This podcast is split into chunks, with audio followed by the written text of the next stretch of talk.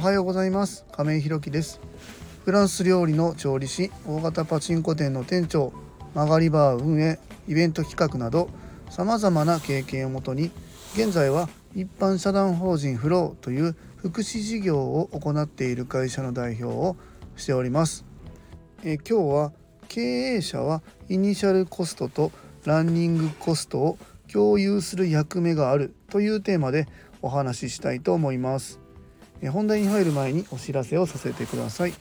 一般社団法人フローでは障害のある方向けのグループホームブルーの三葛を今年の2月に和歌山市の三葛というところで開所いたします。それに伴いまして入居者様とスタッフを募集中です。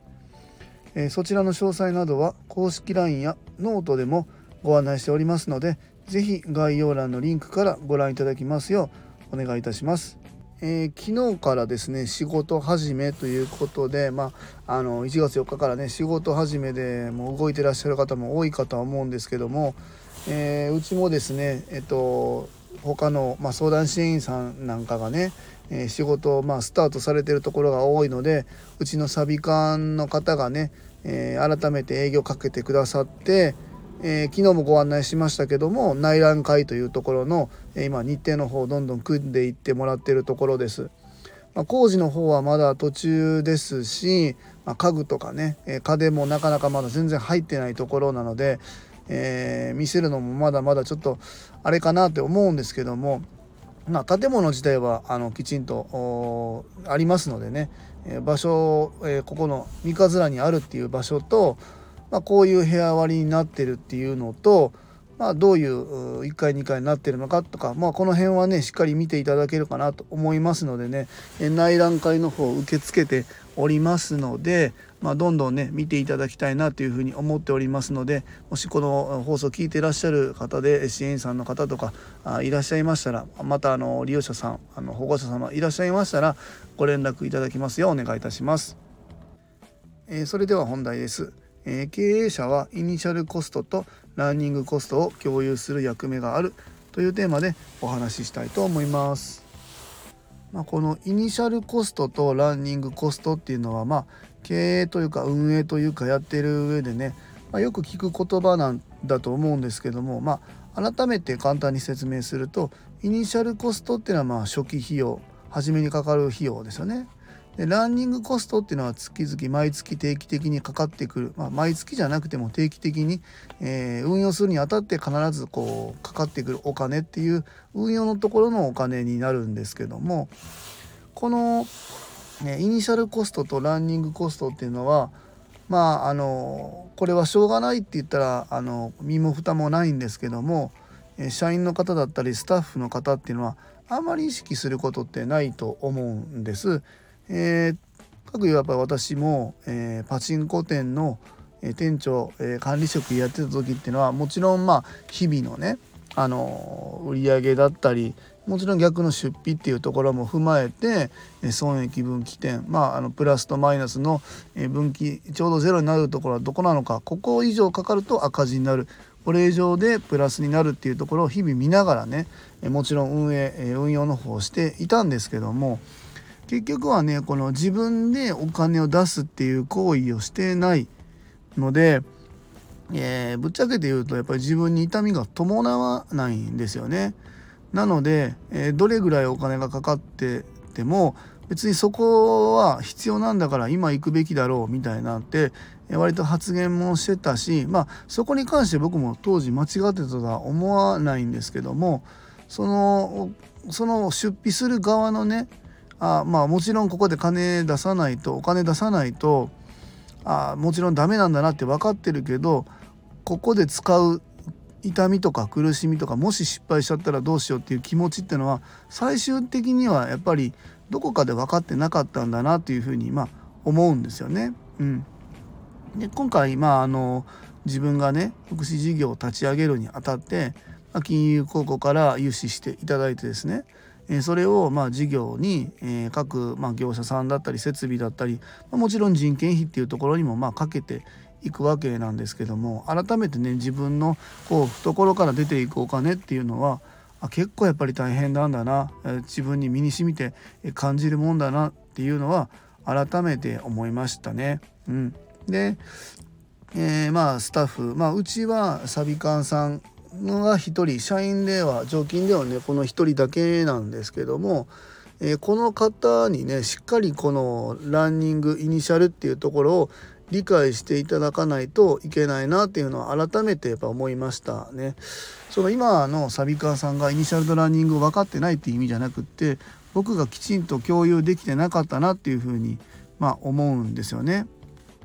やっぱりこのイニシャルのところで言うとやっぱり、えー、マックス一番いい状態にしたいっていうのはもちろん人間誰しも思うんですけどもあれも欲しいなとかこれもあった方がいいよなとこれ買えばあのユーザーさん利用者さんに喜んでもらえるよなみたいなものをまあ、もちろん全部買うとですねすごいお金に、まあ、なるわけなんですよ。えっと、融資受けたお金を超えるような大きな金額になってくると。でまたあのランニングのところですよね。まあ、ランニングっていうと、まあ、特に人件費が一番、まあ、かかるんですけど、まあ、例えばうちで言うとグループホームに入ってくるお金っていうのはもちろん入居者さんありきなんで予定してた入居者さんの人数が例えば入らなかったってなりなると、えっと、人件費うちにかかる人件費は別にその利用者さんが、えー、たくさん入ろうが、えっと、少なかろうが人件費っていうのはほとんどまあ変わらないわけなんですよね。だとすると、えー、予定した人数より、えー、少なければ人件費のかかる比率がどんどんどんどん上がってきて予定してた金額よりまあまあ結局は赤字になるっていうことなんですよね。この辺をしっかり、えーと、僕がね経営者として、えー、スタッフに共有するその、え、圧力をかけるとか、えーとプレッシャーをかけるっていう意味じゃないんですけどもだからこういうスピード感でやるんだよとかだからここにこういう手順で声かけるんだよとかだからここに、え優先して営業かけるんだよとかなのでこれは使わないで後回しにしようねっていうふうに根拠づけて話することができると思うんですよね。うん、でやっぱりそのやっぱり事業というか何かこうプロジェクトというか何か事柄を進める上でねやっぱりお金資金っていうのは必ずついてくると思うんです。別にこれ僕あの銭ゲバで福祉でなんか悪いお金儲けてやろうっていう意味じゃなくって僕たちがやろうとしている福祉事業っていうのは志だけではもちろんえ運営していけないわけですよね。ここにかかる費用っていうのは当然かかってきてみんなもちろんボランティアで働くわけでもないし、えー、家賃もねただで0円で家くれてるわけではないのでお金がかかると。えー、ここの資金が止まったら自分たちがやりたい、え目標にしていることっていうのは全部止まってしまうので、えー、ランニングイニシャルっていうところは自分だけが把握するんじゃなくって、えーとまあ、今回でいうサビカンさんとかこう管理職になるスタッフには特に丁寧に、えー、説明する必要があるなっていうふうに改めて思いました。